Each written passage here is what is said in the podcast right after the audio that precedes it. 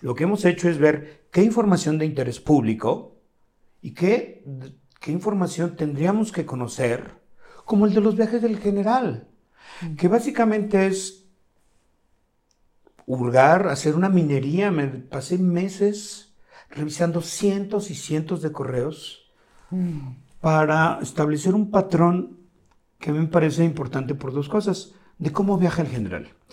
¿Cómo viaja el general?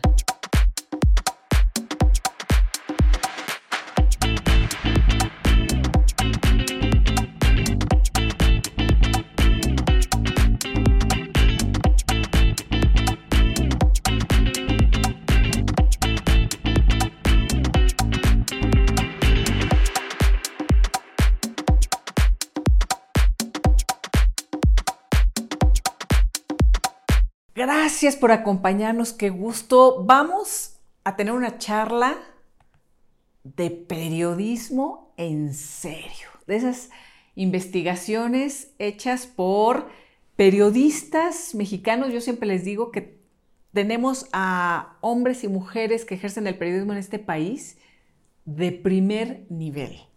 Nacho Rodríguez Reina, gracias por acompañarnos. Elisa, qué gusto y sobre todo me encanta que digas y que hagas la introducción diciendo que hablaremos de periodismo, que yo creo que es lo que hace falta mucho en el país, ¿no? Esto, ¿no? Porque em, la gente piensa que a veces los políticos son periodistas o los académicos son periodistas. Digo que todo está muy bien, pero no siempre se hace periodismo. O, hay quienes escriben o quienes opinan y está bien, pero no son periodistas. Y se minimiza el papel del periodismo, yo creo que en la construcción de lo que hemos batallado durante décadas mm. por tener un país que pues tenga reglas democráticas mínimamente aceptable, que la calidad democrática sea eso. Y creo que el periodismo ha hecho un, trabajo desde hace muchos años, muchas mujeres y hombres periodistas, y de repente en estos climas de polarización política, se olvida que los periodistas no, tenemos un papel ni en contra ni en favor de nadie.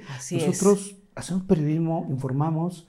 Y bueno, creo, yo decía, que, creo que vale la pena reforzar eso. Nacho, yo decía, ni am lovers ni pe haters, periodistas. Es lo que hacemos. ya, ya pues. Digo, claro, porque la gente siempre está en esas. Incluso los medios de comunicación, que es otra dinámica, eh, no son empresas eh, y los grandes medios. Entonces ahí los periodistas tenemos que, seguir defendiendo la, profesión con nuestro trabajo bien hecho. Sí, y no tenemos por qué ni apoyar, ni odiar, ni, ni, ni aplaudir incondicionalmente a nadie. Sí, cuando dicen, pues es que, es que golpea, no, no, no, no, no, no, no golpeo. Oye, es que aplaudo, no, no, no, no aplaudo se hace periodismo, punto. Ya, exacto. Ya, así. O, sea que feliz, feliz de que hablemos de periodismo. Y, y, vamos a estar hablando mucho, espero que esta sea la primera de muchas, eh, de muchas veces que podamos hablar. Y, y, hoy en concreto, ¿no? Como, como probada de lo que seguramente podremos hacer después, quiero hablar de una de tus más recientes eh, investigaciones. Y sobre el general secretario de la Defensa Nacional y sus viajes y los viajes que realiza con sus familiares y, eh, y la perspectiva que hemos perdido también de, de lo importante, ¿no? que es la rendición de cuentas, la transparencia. Eh, sé que, no sé cómo te ha ido con este reportaje en lo en lo personal, en lo profesional, sé que muy bien. Eh, lo pudiste sacar, ha sido muy visto, muy escuchado, pero yo no sé personalmente si has tenido algún tipo de presión. Pues mira, la verdad es que no, incluso me preguntaban si no tenía temor. Bueno, pues yo creo que, que no, yo cumplo con hacer mi trabajo, obviamente, digo, hay temas, circunstancias, coberturas mucho más riesgosas, Pienso en los colegas que están en las zonas donde el crimen organizado es el verdadero poder. Y mira que lo hacen con una valentía, una dignidad, mujeres y hombres, reporteras, reporteros. Y no, digo, sí, sé que, sé que el trabajo que saqué eh, obviamente apunta a uno de los poderes que poco a poco se ha ido engrandeciendo en este gobierno y que me parece que ha escapado a todo control, ¿no? Que su, la fuerza que ha adquirido eh, las Fuerzas Armadas... Mira, vengo, yo, yo estaba viendo... Eh, yo empecé a cubrir el ejército desde 1994. De hecho, Ah. yo muchos años después conseguí la ficha que el ejército de inteligencia del ejército hizo sobre, hizo sobre mí. Este, ¿La estaba- Sedena? La Sedena. La Sedena, el área de inteligencia, la sección 2 de- del Estado Mayor Presidencial, pues hace un seguimiento a todos quienes escriben sobre el ejército. Y eso, y eso es normal, eso lo hacen todo el mundo. Sí, sí. Eh, ¿Qué decía tu ficha? pues muchos errores. Me confundían además con un periodista que murió en, en la guerra civil del Salvador y se Mm. llamaba Ignacio Rodríguez Terrazas, un colega de, Ah, de Chihuahua que cubriendo el- la guerra entre la guerrilla salvadoreña y el ejército y la dictadura, lo agarró, lo agarró mm, tiros cruzados y lo mataron. Uf. Me confundían con él, entonces decía que yo había nacido en Chihuahua. ¿no? La verdad es que era una, una inteligencia bien chafa. Porque... no, era- no eran periodistas de investigación, No, claramente. pero es que eso es el tipo de inteligencia que había. Sí. No sé si siga diciendo. pues, este, hoy ya tienen Pegasus, antes no tenían Pegasus. No, este, pero decían que yo tenía relación con un general de la zona militar de Guanajuato. La verdad que no. No. Eh, luego decían que yo estaba vinculado con el ideólogo de la iniciativa privada, con Juan Sánchez Navarro Ajá. y que recibía como lineamientos de él. Y que yo estaba muy interesado en los temas del ejército. O sea, en eso sí tenían razón. Sí, sí, en Por- eso último. Digamos que por- lo último le atinaron. Porque, porque yo había, en 1988, recuerdan la elección, ya se, me mandaron a cubrir en el financiero, pues qué opinaban los, los quienes vivían en las zonas militares, los soldados comunes y corrientes, las unidades ejército, de Cuauhtémoc Cárdenas. Pues es el hijo del general.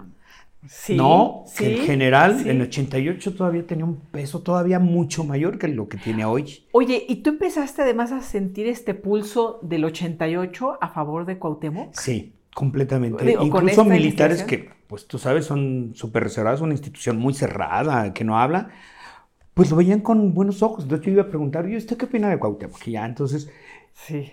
esa elección que, pues cuando se cayó el sistema y existe, pues la sospecha fuerte, profunda, bien sustentada, de que le robaron la elección Así a es. Cuauhtémoc Cárdenas. Así es. Y el ejército obviamente lo veía bien, era el hijo del general Lázaro Cárdenas. Ujú. Entonces, ese fue el primer registro que, que hicieron de, de- de mi trabajo periodístico.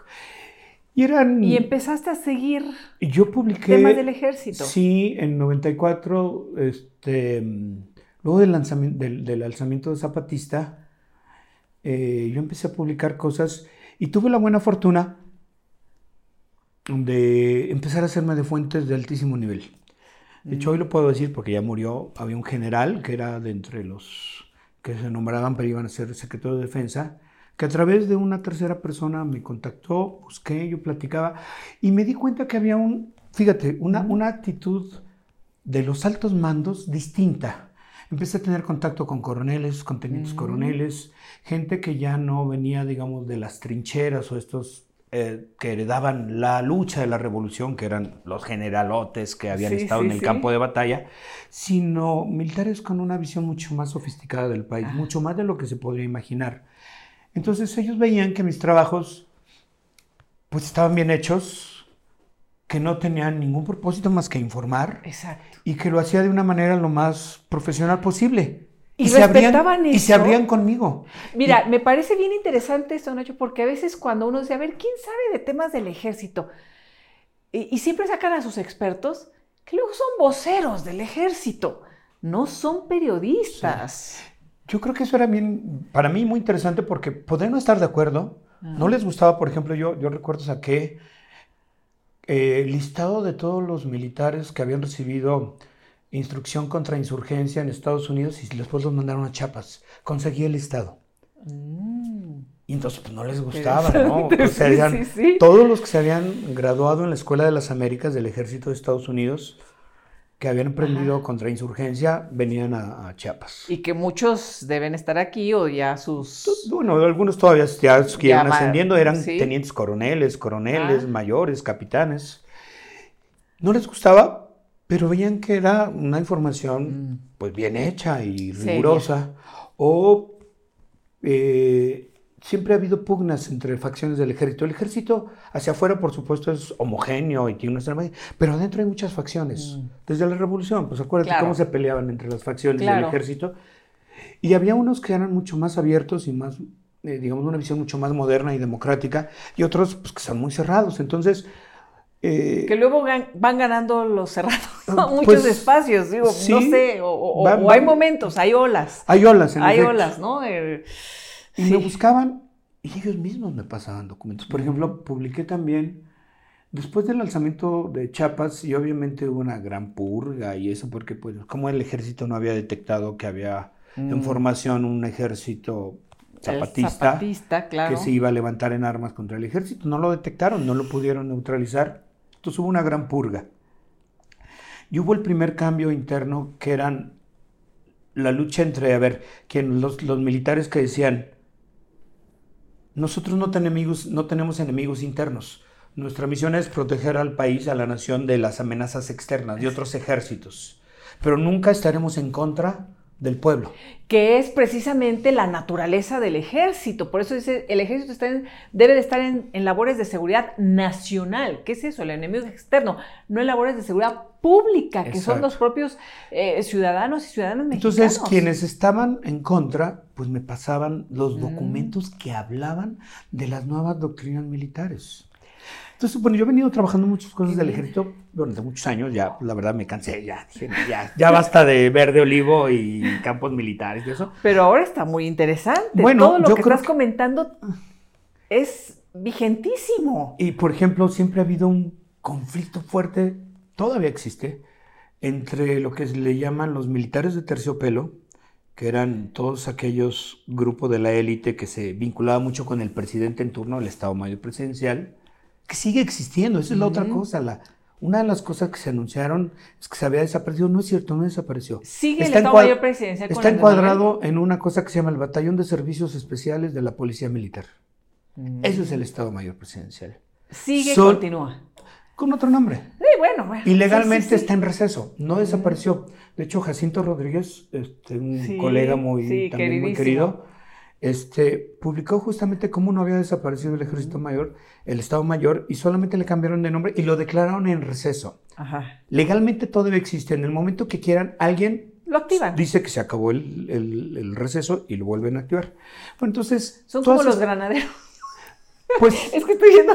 Oye, ¿cuántas cosas? Lo encuadraron en la policía militar. Luego tenemos que hacer como todo un análisis de las cosas que nunca existieron, ¿no? O sea, eh, todas estas ideas de desaparecemos a los granaderos, bueno, o sea, le quitas el nombre, le, cambias el uniforme, ¿no? Le pones un escudito este, distinto. La Guardia Nacional Civil, bueno, no le o sea, eh, yo creo que después hagamos un programa de las cosas que nunca existieron en la 4T. bueno, pues lo, que hemos estado viendo todos es el creciente poder de las Fuerzas Armadas. Eso. Eh, Nacho, Ah, no sé si te has adentrado y ahorita hablamos de este caso concreto que, este, de los viajes. De lo que, publicaste, los viajes de lo que publicaste, pero ¿tú has visto esta pugna o te has adentrado o has estudiado lo que me comentabas hace un momento de estas visiones distintas dentro del propio ejército? No, no recientemente. Mm. Este, en este gobierno no, no he tenido este acercamiento que sí tuve en otros gobiernos. De hecho, me hice amigos de varios generales. Pues estaría muy interesante. Que, fíjate que además, pues sí, eran la generación que ya ahorita ya se retiró, algunos ya murieron, pero me daba acceso a tener una visión mucho más sofisticada y rica de que el ejército eran muchas ideas, incluso mm. en choque, y que había quienes apoyaban, por ejemplo, a Cuauhtémoc Cárdenas. Está muy interesante además porque creo que en este momento en donde el ejército tiene tanto poder y tantas nuevas tareas, incluso antes nada más eh, eh, eh, reservadas para, para civiles, para los empresarios, en fin, ahora se están adentrando a un mundo muy complicado en un país muy corrupto, más allá de todo el tema de seguridad. Entonces, es interesante. Sí, yo, aunque no he podido, digamos, en, este, en estos años tener este acceso a como lo tuve en otras épocas, estoy convencido y estoy seguro, porque además pues han ido creciendo dentro del ejército. La gente con la que era teniente coronel seguramente ahorita ya es general y esto. No los he buscado, tampoco me han buscado. Pero el ejército hacia afuera es una imagen de una homogeneidad terrible, brutal y eso. Pero adentro tiene mucha, una vida interna y una dinámica que muchas veces no es fácil y que creo que hoy, cuando están eh, en el papel tan protagónico que tienen con este gobierno, muchos no están muy a gusto. Muchos saben, no les gusta que los pongan a construir, no les gusta que los pongan a hacer, este, eh, administrar aduanas, este, operar empresas. O el eso. ¿no? ¿Saben? no, no, no sé, porque... Saben que no es lo suyo, hay inconformidad, pero esa nunca sale. Y cuando sale y cuando alguien se atreve a, decirlo en voz alta y pública, pues la verdad es que la represión sobre ellos es total y absoluta.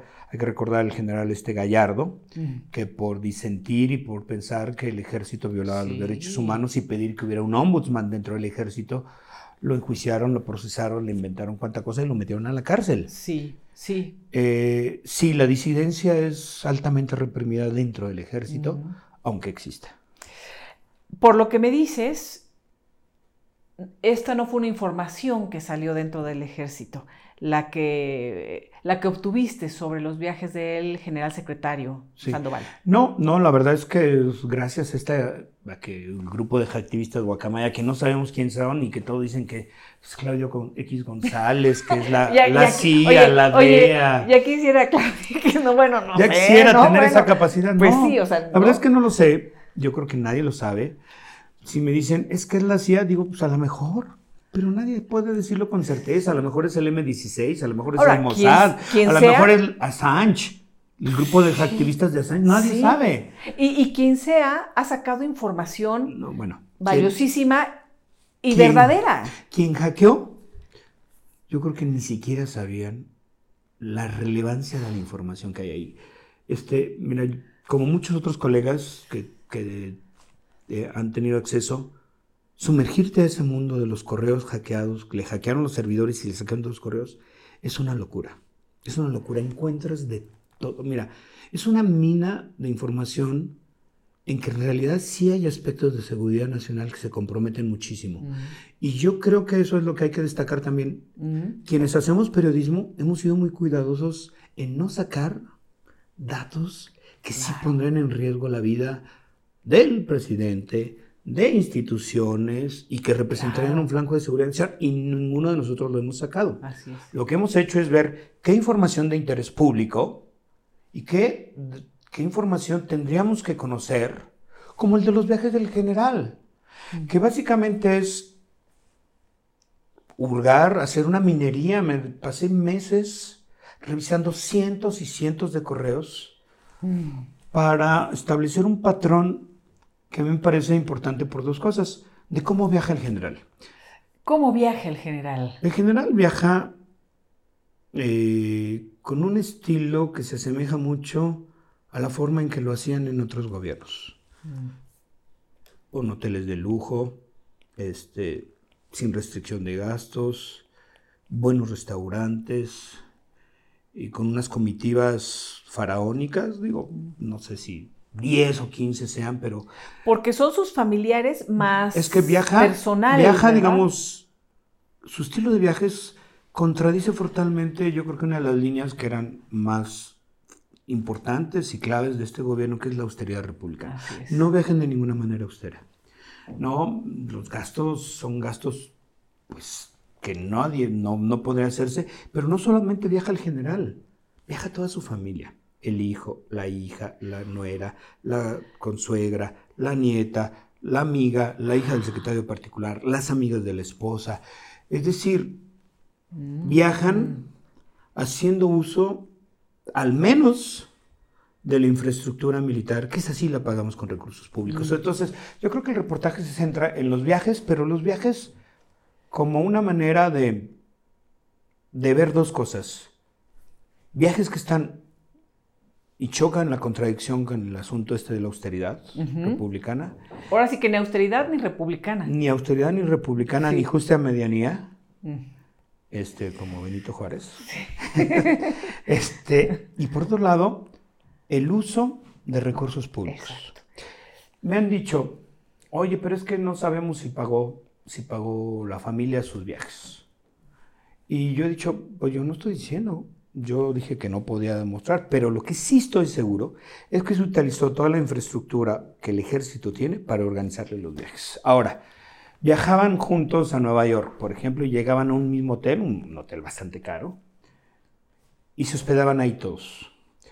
Yo le, yo le pregunté a la defensa, le dije, ¿me puedes decir si la familia pagó? ¿Me pueden dar las facturas que pagó la familia? Porque a mí me pareció un poco complicado, difícil. Sí, va a sacar la hija su... Su, su dinero este, y sus viáticos y sus comidas y su transporte. Sus dolarucos, ¿verdad? Sus morlacos, eh, ¿no? O, lo están cargando no, Entonces, ahí, digamos, sí. Eh, pero, por ejemplo, las, agendas de los viajes, las reservaciones, eh, toda, digamos, la logística, los itinerarios estaban hechos por, por eh, los agregados militares en las embajadas de México. Es decir, personal que nosotros pagamos Ahí sí pagamos nosotros.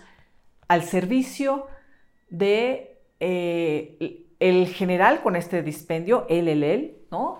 Y de la familia que no tendría... Y además siempre viaja con una, pues una comitiva militar de unos 10, 12 personas ayudantes, ayudantes de campo, asistente para la esposa, segundo asistente para la esposa, médicos, enfermeras, eh, eh, seguridad, que seguridad pues, uno puede entender, ¿no? Este, avanzada, logística, conductores, viaja como con 10 y eso. Entonces, normalmente las comitivas son como de 20 personas. Para viajes, pues que muy oficiales, que realmente las actividades pues consumían muy poquito tiempo. Y todos esos gastos a menos que nos demostraran y fueran transparentes, que yo creo que ese es el punto que también mm. el, trabajo deja, denos cuenta, ¿quién pagó ese dinero? ¿Quién pagó los hoteles? Las comidas se las pagaron por separado. ¿Quién pagó las camionetas en las que se, se, transportaban? Mm. Ahora, usaban los jets militares. Jets militares, las... Un viaje a Nueva York, por ejemplo, las 19 plazas estaban ocupadas por la familia, por los amigos de la familia, por toda la comitiva y por el ejército. ¿A, dónde ha viajado? Vi por ahí, bueno, tema Nueva York, también a Italia. Eh, bueno, el general viajó a Colorado, a República Dominicana, a Nueva York eh, dos veces, y la familia per se viajó a Italia, ahí sí en un viaje de ensueño que ya quisiéramos muchísimos millones de mexicanos.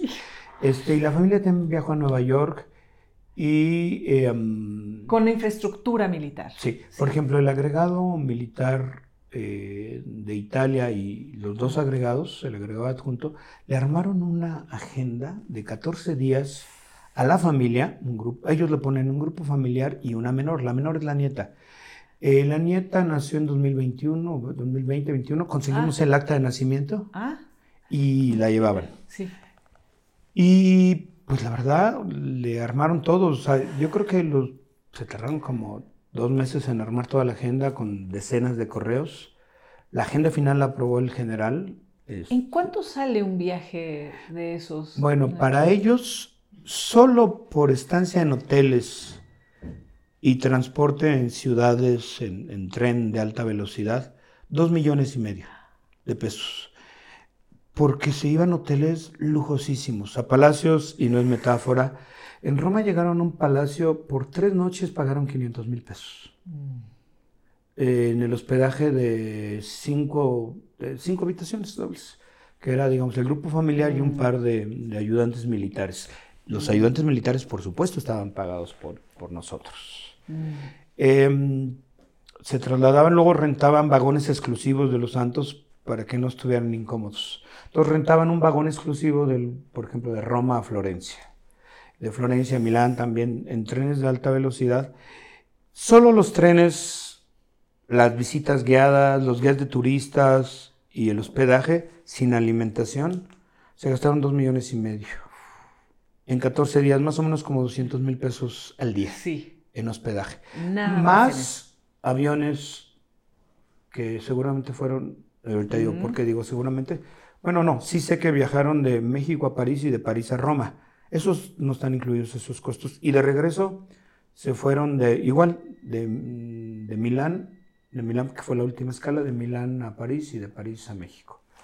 Esos no están contabilizados, ni siquiera yo los puse, pero ese viaje... Ni los boletos, o sea, esos, los boletos aparte. Quién sabe, y las comidas, quién sabe. Habrá viáticos y se los habrán dado y los habremos pagados. Es algo que no podemos saber porque, por la falta de transparencia. Mm. Mira, ahora que no está el INAI funcionando, que ese es otro gran tema, ¿Tú, crees que, si yo le hubiera pedido al ejército, quiero que me digan todos los itinerarios, todas las facturas, cuánto se gastaron en el hotel, cuánto se gastaron en comidas, este, a, qué partida presupuestaria se cargaron los boletos de avión, me habrían dado? Si lo que no es del ejército ya dicen que es de seguridad y lo, y lo guardan, Seguramente hubieran dicho que era de seguridad nacional. Por eso la gran aportación de los guacamayas, y digo en este caso de que yo localicé esos viajes, Sí. Es transparentar lo que debería ser transparente. Y, darnos cuenta que ese enorme poder presupuestario del ejército que ha tenido hoy y la enorme presencia pública son elementos que no conoceríamos si no fuera por mm. esto. Mm. A mí no me interesa, y eso lo digo, creo que va a ser tema de otro programa, no me interesa golpear a nadie. Ni hago periodismo para golpear al presidente, ni hago periodismo para apoyar a sus opositores políticos. Yo hago trabajo periodístico, porque me parece que sí es muy importante que sepamos en qué se gasta nuestro dinero, ¿no? Y yo lo que digo ahí, incluso yo fui, no sé si pequé de honesto, algunos criticaron, algunas voces críticas diciendo, no puedo decir si los aviones, por ejemplo, que se utilizaron en primera clase para irse a Nueva York, los pagamos o no. Pero no lo dije como, como algo, una debilidad, más bien porque no, no se tiene acceso a esa información. no venía en el No guacamayas. Y las facturas no nos iban a entregar porque van a decir que son de seguridad nacional. Entonces, creo que mostrar y exhibir estos trabajos, esto que vimos, tiene una utilidad pública. Y que yo creo que se equivocan la gente que apoya a la 4T y eso, si piensan que esto es para golpear, no. Esto es un asunto de interés público y la gente deberíamos estar platicando y debatiendo porque justo el papel enorme que le ha dado el, presidente al ejército hace que este tipo de cosas mm. ocurran y que, que, las pongamos encima de la mesa, que las conozcamos, es muy importante. Oye, Nacho, y nos recordaba ahorita también bien que los jets del ejército sí. O sea, no, no, no conocemos si pagaron o no esos boletos o si salieron del presupuesto. Bueno, yo estoy seguro que el jet no pagaron, ¿no? Pero, pero hay, pero también volaron, nos comentabas eh, al inicio, en, aeronaves militares. en los jets militares. En los jets militares. No, volaron también en aerolínea comercial, pero viajaban a, viajaban así en clase Premier, ¿no? Recuerdo que uno de los viajes, uno de los viajes a Nueva York, fue muy curioso porque el antecedente es que iba, el general iba a viajar a, Corea del Sur para participar en una reunión de ejércitos organizado por la ONU. Y de ahí lo habían invitado a que fuera a ver un partido de fútbol americano a Nueva York, el clásico entre los equipos del eh, Army y Navy, el ejército y la ah, Marina, que es una rivalidad y que además son muy buenos siempre. Entonces iba a volar México, Seúl, y de Seúl se iba a ir a Nueva York y de Nueva York a México. Y ya estaba planeado así, de hecho, en los correos viene eso. Acreditaron a la familia, al hijo lo acreditaron como asesor, a la familia como miembro del voluntariado, o sea, para sacar sus visas y para que le exentaran de la cuarentena porque estaba la, eh, el pico de, ¿Utilizaron las influencias? Pues los acreditaron como parte de la comitiva oficial. Y entonces eso hacía que les dieran las visas, y que le dieran la exención de la cuarentena, porque si te fijas, te acuerdas, en ese momento nadie podía llegar a un país, sobre todo en Asia, que estaba el pico durísimo de Omicron. Así es. Bueno, gracias a eso los ya les habían dado la visa, porque los acreditaron como parte de la comitiva, al hijo como asesor y a los demás como asistentes y, y, como parte del voluntariado de la Secretaría de Defensa Nacional. A la hija, la Nacho. nuera, la consuegra y todos esos. O sea, la consuegra como parte. No, se la llevaban a todas partes. Y la nuera también. Este, pero justo la, eh, hubo un pico grandísimo. Corea canceló eh, la, Ah. la reunión presencial y la hicieron en línea. Entonces, pues ya no tenían que ir a Seúl. A pesar, y ya los habían acreditado, pues se canceló. Entonces el general pues dijo, no, pues ya no voy. No, pues ya no, no. Pero la familia sí se fue a Nueva York. Y la familia se fue a Nueva York este, en un vuelo comercial, todos en clase premier. Iban, los, iban sus asistentes militares. Habían mandado también una avanzada militar. Había como cinco militares, dos primero y tres que iban con ellos. Y todas las actividades que tuvieron fueron privadas. Fueron en representación del general, asistieron al partido de fútbol americano. ¿No? Este, En representación del del general. general. Sí. toda la familia, eran ocho o nueve. Nos salió carita la representación Bueno. del general. Ahí la duda es, bueno, que los asistentes militares, ¿sí los pagamos? Sí, sí los pagamos, porque su salario sale del presupuesto de la defensa. Así es. ¿Sus vuelos de los, de los, los vuelos de los asistentes militares los pagamos? Sí, sí los pagamos, porque eso sale del presupuesto militar. La gran duda, que eso es lo que yo puse en el reportaje y algunos lo ven como muestra de debilidad y a mí me parece que era muestra de transparencia de mi parte, es decir, no sabemos si pagaron ellos.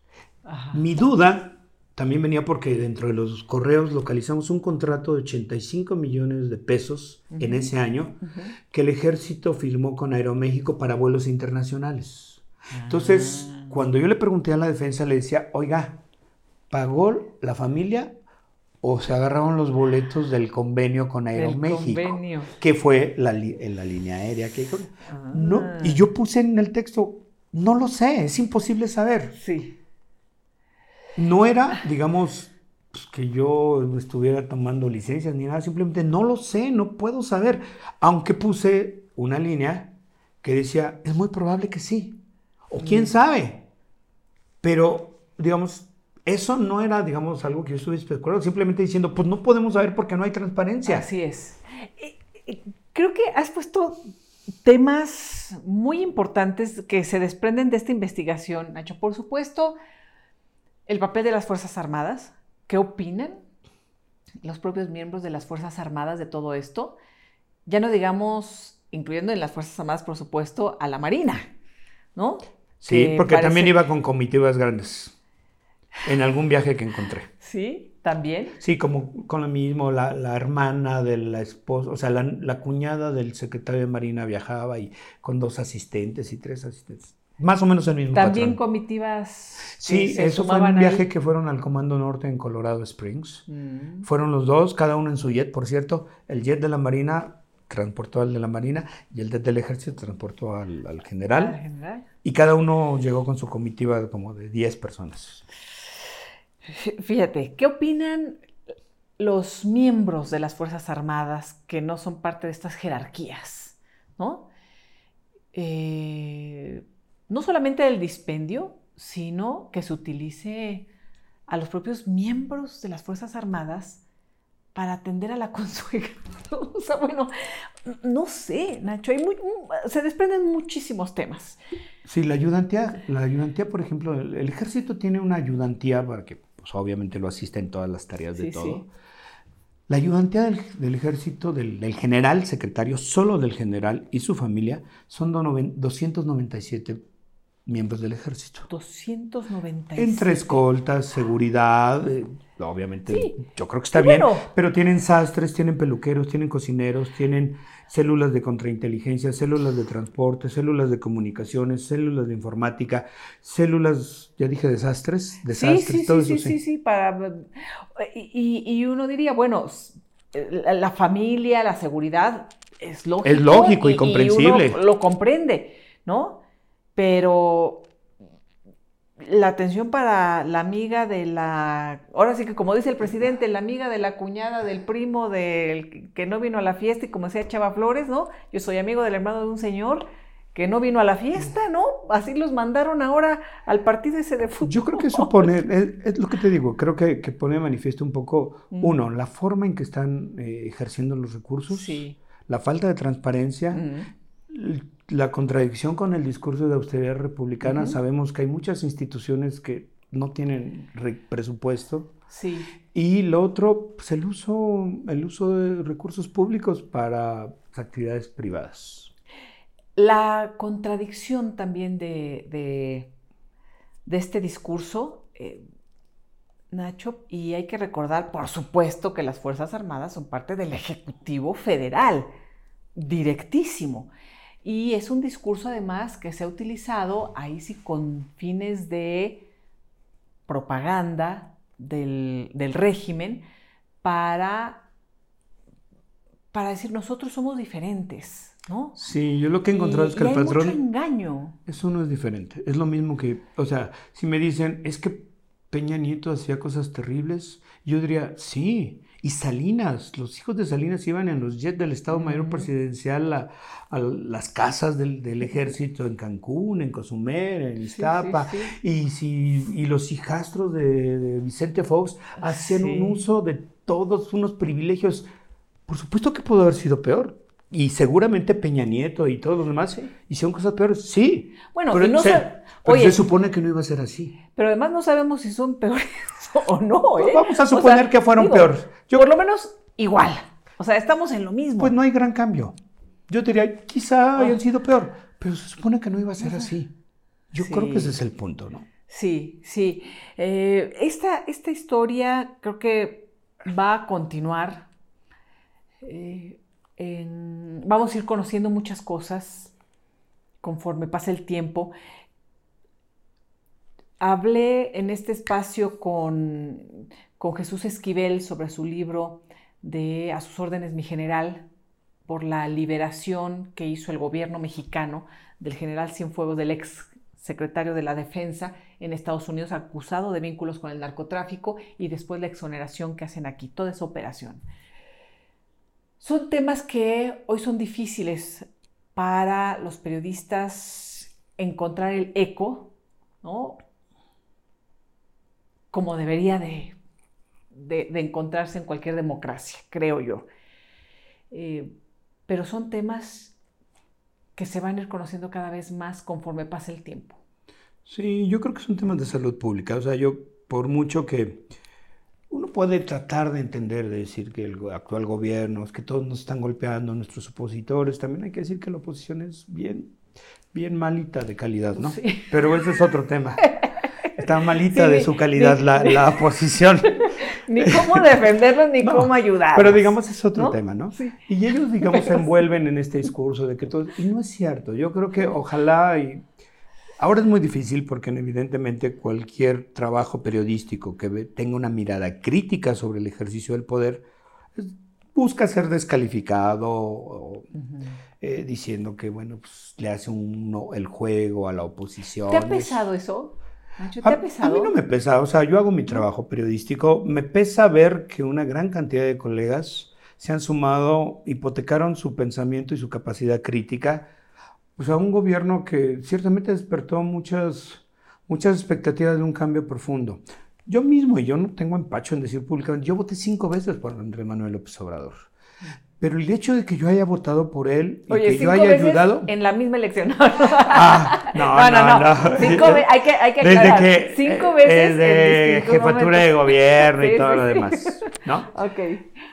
Sí. Es decir, yo, yo pienso que que el estado de las cosas en el país era importante que hubiera una alternancia y que el panismo y el priismo demostraron que son ejercicios terribles de gobierno, eh, una mafia en el poder, saqueo de la nación, corrupción, ah, todo lo que ya sabemos. es verdad. Sí.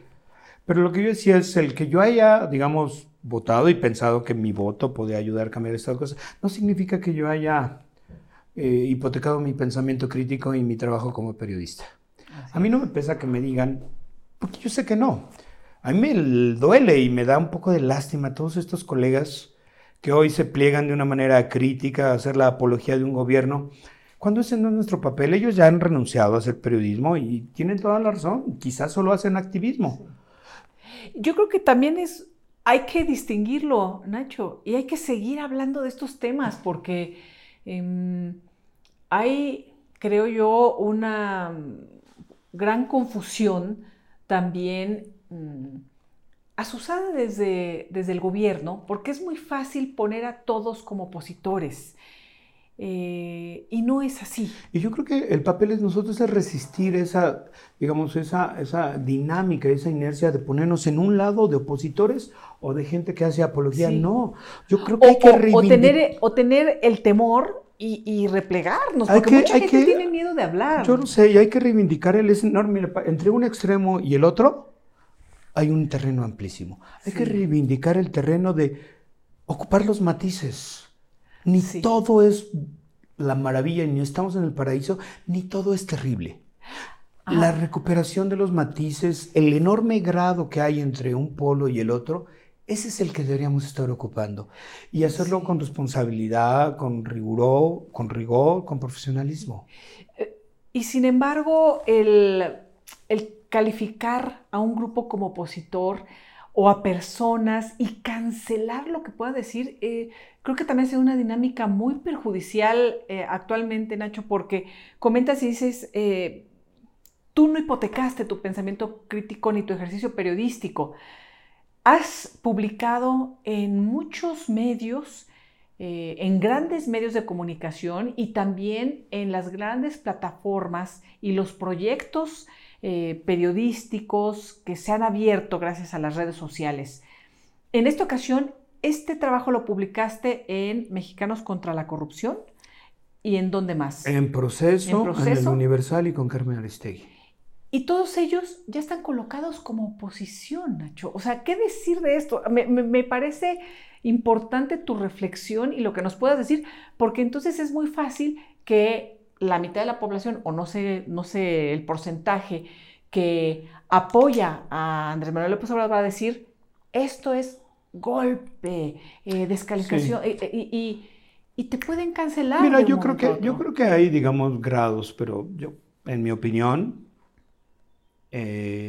medios como Proceso, como Aristegui, eh, incluso hasta el propio Universal, con diversos grados, o sea, no hay medio perfecto, yo creo que jamás lo habrá, pues, un medio es una forma de reflejar la visión y el trabajo profesional de seres humanos, que podemos cometer errores y que no necesariamente hacemos todo bien, pero me parece que, que cada uno con diversos matices y grados, eh, han tratado de hacer un ejercicio periodístico. Sí, eso ha llevado a que eh, se les descalifique y los ubiquen como opositores. Y yo creo que hay una gran virtud en la resistencia que han hecho para tratar de seguir haciendo periodismo. Es verdad que el tremendo golpeteo y la descalificación los lleva a, de, plano, a veces de repente cometer errores periodísticos, quizá bajar un poco su nivel de rigurosidad, porque pues porque han estado sometidos a presiones muy fuertes. Bueno, y hay que decirlo también que en el propio trabajo periodístico a veces hacemos cosas muy buenas o que nos gusta, o que estamos muy satisfechos, satisfechas, y de pronto dices, oh, bueno, no hay, no, hay trabajo perfecto, ¿no? Exacto, como imagino quienes nos ven, que nos eh, escuchan en estos momentos, eh, a veces están muy orgullosos de su trabajo y a veces dicen, chin, ahora sí, no, no, no, me faltó aquí. Digo, nos sucede también como periodistas, pero tratamos siempre de hacer eh, un trabajo. Mira, y yo creo que espacios como este en el que estamos platicando tú y yo, y que tú has platicado con muchas otras personas, este, es valioso porque, a ver, nos han la dinámica, la propia dinámica política del país nos ha puesto o perteneces a un lado o perteneces al otro. Y hay millones en cada lado. Por supuesto que hay millones de opositores y hay millones de gente que son seguidores incondicionales. Pero también hay muchos millones que no. Así es. Y yo creo que este tipo de espacios que no encuentran dónde, ¿no? Son los que yo creo que hay que buscar resistir y buscar seguir avanzando en la medida. buscarnos. y vámonos buscando y vámonos. Sí, y, y, yo creo que la gente, la gente va a agradecer que escuche pues información o, un punto de vista honesto, que no busca ni apoyar, ni tirar, ni derrocar a nadie, sino que busca que nos entendamos y que encontremos un lugar donde podamos eh, reflexionar juntos. No tenemos que estar de acuerdo en todo, no tenemos por qué pensar igual hay una gama de matices entre un extremo y otro.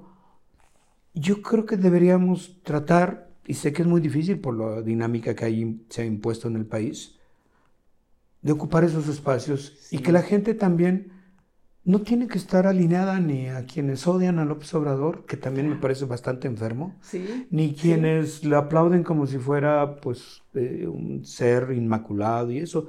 Ninguno de los dos son es un hombre, es. un político con aciertos, errores y un ejercicio de poder, que ese es el asunto. No tenemos por qué no hacer una revisión de cómo ejerce el poder. Exacto. Y Él mismo lo pidió durante 30 años que estuvo haciendo campaña. Bueno, pero es que ya llegó. Bueno. ya no le gustó cuando llegó. Pero pues bueno, pero, pero es una reflexión que también tenemos que hacer como sociedad de, pues sí, también damos un poder absoluto o cuasi absoluto a una figura en un sistema que yo creo que también requiere su propio contrapeso. ¿Quién aguanta tener, quién aguanta eh, estoicamente, emocionalmente, tener el poder que tiene un presidente en México? Nacho, ¿quién ha aguantado? Más bien es la pregunta de, ¿no? Sí, bueno, el poder, el poder es brutal, ¿no? Oye, y hablando del poder, que vamos a ver cómo va a ir reaccionando eh, las Fuerzas Armadas y porque los vemos ahora también ya pegándole a periodistas en las conferencias, un papel que yo creo que muchos dentro de las propias Fuerzas Armadas no deben compartir eh, el gusto de que así sea, pero eh, sobre ese poder que está creciendo, te iba a preguntar, comentaste que habían acreditado al hijo del general, como asesor, pero él trabaja, tiene un, es funcionario, ¿verdad? Él es funcionario, él es director del Centro Nacional de Fusión de Inteligencia, que es el órgano civil de inteligencia. ¿El órgano civil? Ay, mira, ya ves, es que te digo que todo es así de por ejemplo, civiles. la verdad es que bien civiles. Él no tenía, él no es miembro del ejército, él no estudió. Él estudió incluso en el TEC de Monterrey. Ajá. Este, de hecho, hizo una, una, tesis sobre medios de comunicación, Televisa, algo ah, así. sí. Sí, este, y después ha hecho algunos diplomados. ¿O sea, es comunicólogo? Bueno, no. Estudió algo ah. relacionado a su tesis, es Y maneja el Centro de... Nacional de Fusión e Inteligencia. Un dato que puse en el texto también que pues, ha sido, él fue funcionario de la PGR durante el sexenio de Felipe Calderón. Mm. Este, y él es actualmente, entonces una de las preguntas que que yo mandé en un cuestionario a la Secretaría de la Defensa es, pues si no había contradicción en que un civil que no tenía ningún papel dentro del ejército, ninguna pues, comisión oficial dentro del ejército, fuera acreditado como asesor a Seúl. Ya no fue porque pues, se canceló, pero iba, fue a los otros viajes. Pero él, como alto funcionario público, ha asistido a muchos de los viajes. Yo decía, pues no debería estar acá este, atendiendo, atendiendo su changarro.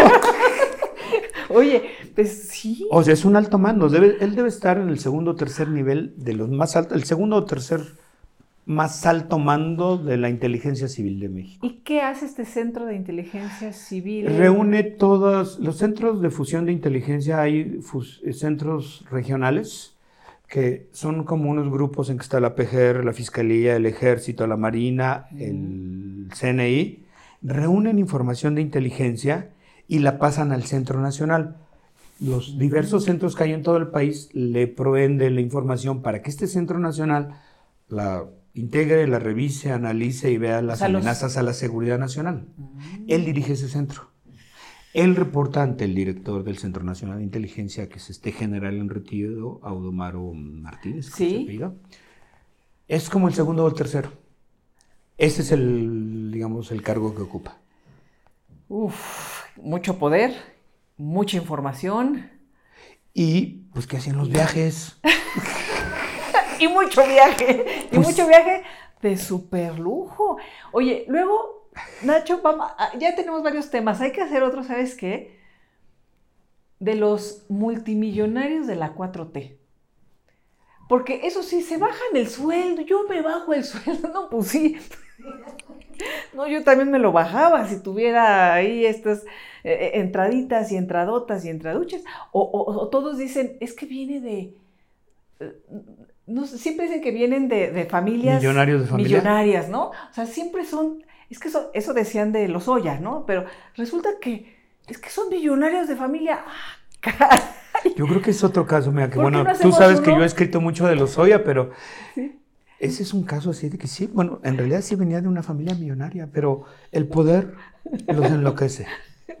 y la corrupción los enloquece. Sí, los Oya sí venía de una familia millonaria, pero ahora es recontra ultra archimillonaria, negociando con el que viene de otra familia millonaria, que es el fiscal. En fin, hay que hacer después, Nacho, uno de los multimillonarios o los millonarios en dólares de la 4T. Hagamos algo así, por ejemplo, hablando de este tema de las contradicciones.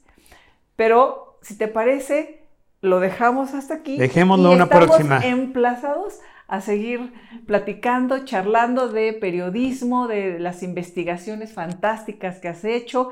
Eh, para la gente que, no, no, te conoce en persona, ¿no? Y que ha visto nada de tus trabajos, por supuesto, todo el tema de Odebrecht, eh, diste a conocer las eh, declaraciones eh, de, que hicieron en, Brasil los empresarios de Odebrecht, señalando directamente a los Oya. En fin, Nacho, hay que, hay que seguirlo.